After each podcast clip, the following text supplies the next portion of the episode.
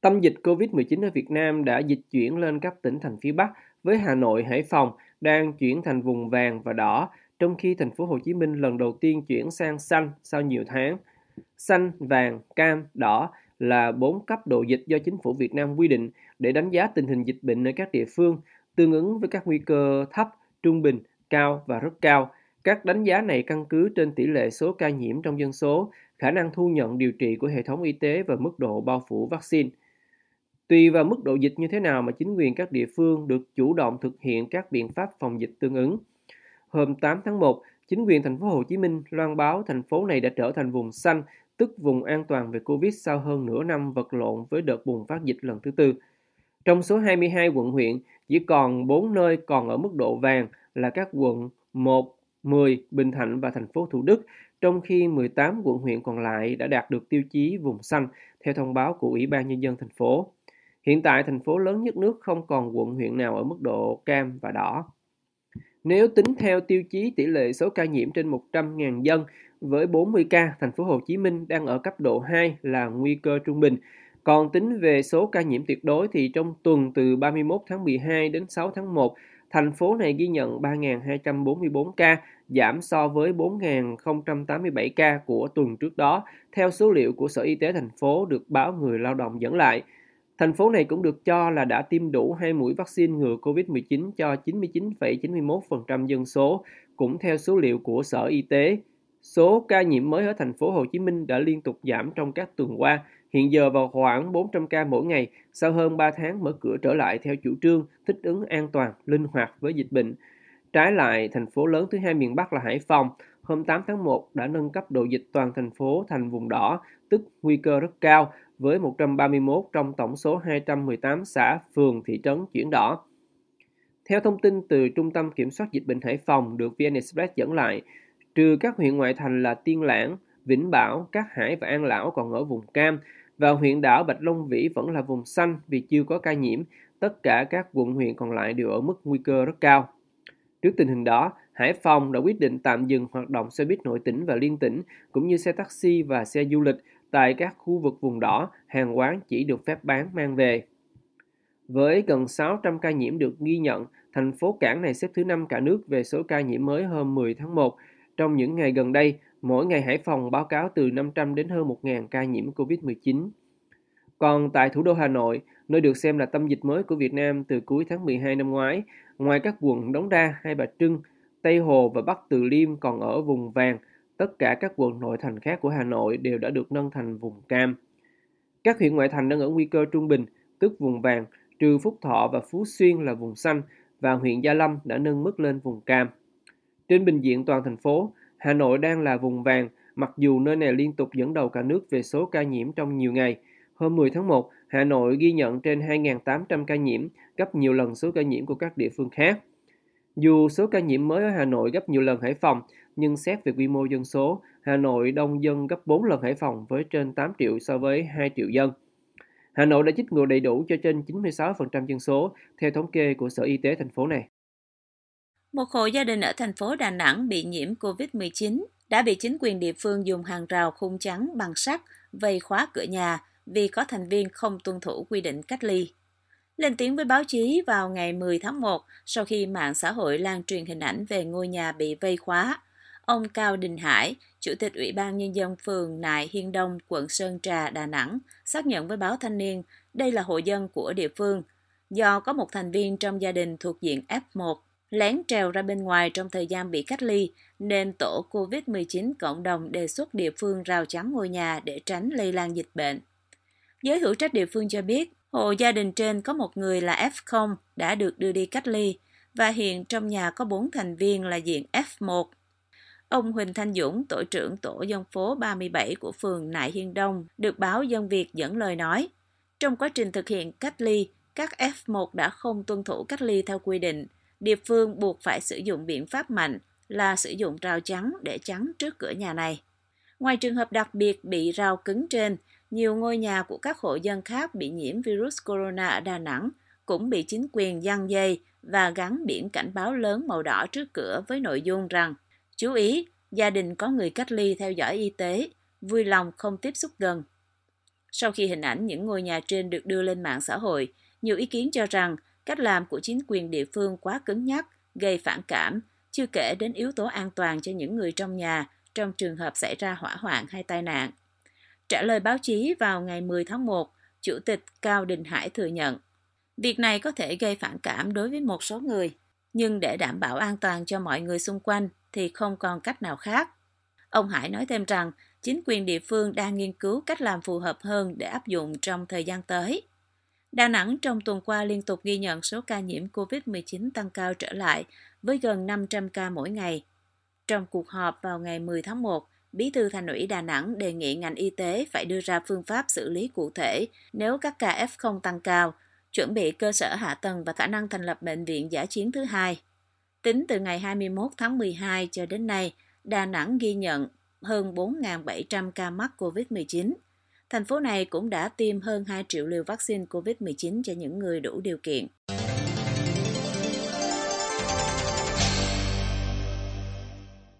Tình trạng công nhân đình công tiếp diễn sang ngày thứ ba vào ngày 10 tháng 1 tại một nhà máy ở Đồng Nai của tập đoàn Puchen, nhà sản xuất giày dép lớn nhất thế giới của Đài Loan, do công nhân không hài lòng với các khoản thưởng Tết Nguyên đáng.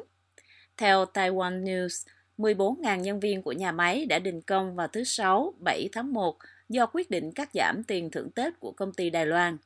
Trước đó, công ty trách nhiệm hữu hạn Puchen Việt Nam thông báo rằng nhân viên phải làm đủ một năm mới được thưởng thêm một tháng lương, tức tháng lương thứ 13, và mức lương này tăng dần đến 1,54 tháng lương tùy theo thâm niên làm việc, tương đương với 5 đến 20 triệu đồng.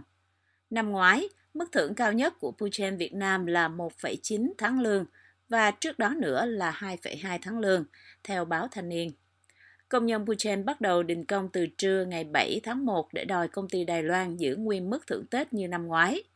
Ngày 9 tháng 1, Puchen ra thông báo kêu gọi công nhân đi làm trở lại và cho biết sẽ không thay đổi mức thưởng Tết đã đưa ra trước đó.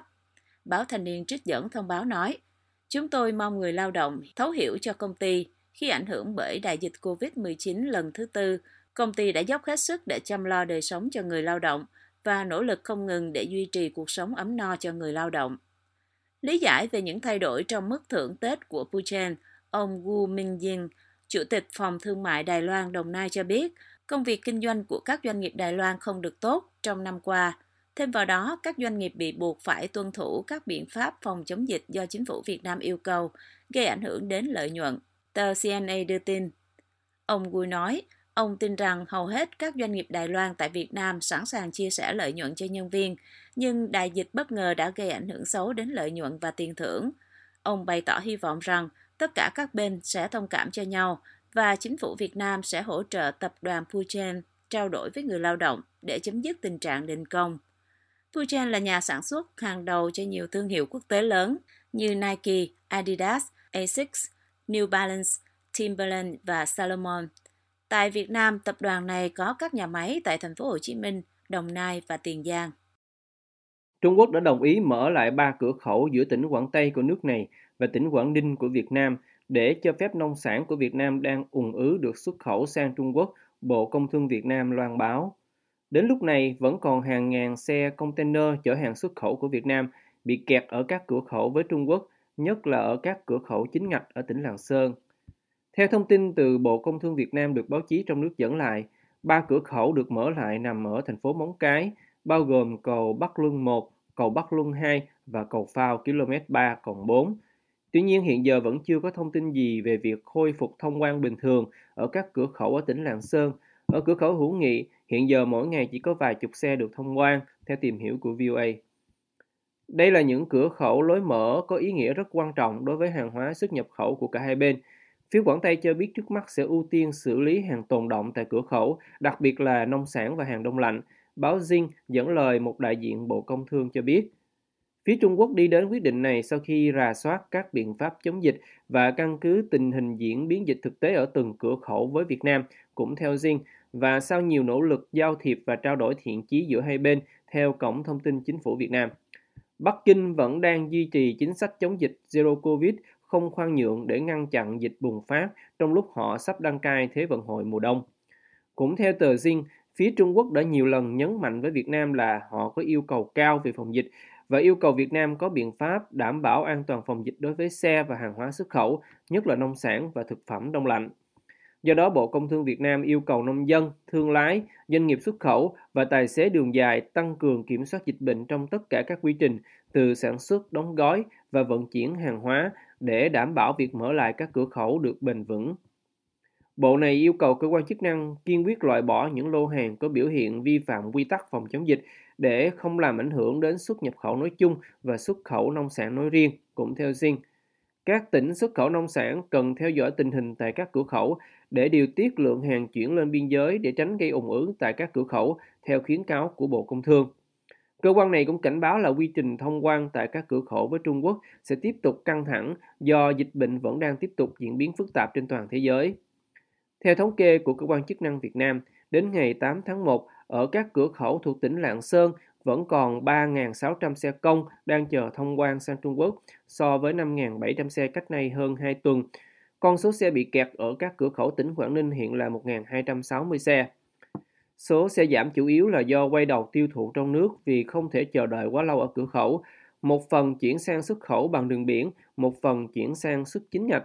Theo thông báo kết luận của Phó Thủ tướng Lê Văn Thành tại cuộc họp hôm 8 tháng 1 nhằm tháo gỡ khó khăn cho hàng xuất khẩu Việt Nam sang Trung Quốc. Tại cuộc họp này, ông Thành yêu cầu các địa phương giáp giới tiếp tục làm việc với các chính quyền địa phương Trung Quốc để nâng cao năng lực thông quan. Bộ Nông nghiệp chủ động đưa hàng hóa bị kẹt về tiêu thụ hay chế biến trong nước, còn Bộ Công Thương và Bộ Ngoại giao được yêu cầu tìm các thị trường lớn khác như Mỹ và EU trong lúc nhiều loại nông sản trong nước sắp sửa vào vụ thu hoạch.